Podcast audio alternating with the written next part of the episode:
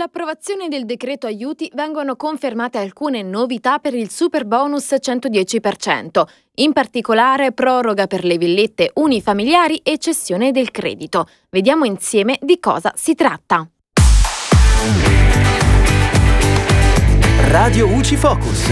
Ciao a tutti amici di Radio UCI, io sono Giulia in questo Focus Fisco. Torniamo a parlare di super bonus perché a seguito dell'approvazione del Senato sul decreto aiuti ci sono delle novità. La notizia più importante è sicuramente quella relativa alla proroga della misura per le villette unifamiliari che avranno la possibilità di effettuare il 30% dei lavori sulle unità immobiliari entro il 30 settembre 2022. Ti ricordo infatti che prima la scadenza era fissata al 30 giugno 2022.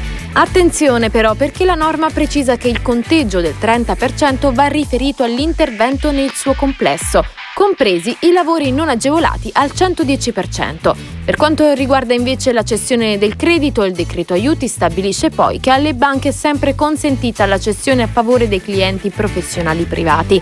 Il numero massimo di cessioni resta comunque fissato a 4, ma viene precisato che l'ultima cessione potrà essere effettuata dalle banche a qualsiasi partita IVA diversa dal consumatore finale, quindi a chiunque eserciti attività imprenditoriale, commerciale, artigianale o professionale. Viene infine spiegato che la norma ha effetto retroattivo proprio per cercare di sbloccare i vecchi crediti rimasti incagliati e liberare la capienza fiscale delle banche. E per ora è tutto, al prossimo Focus.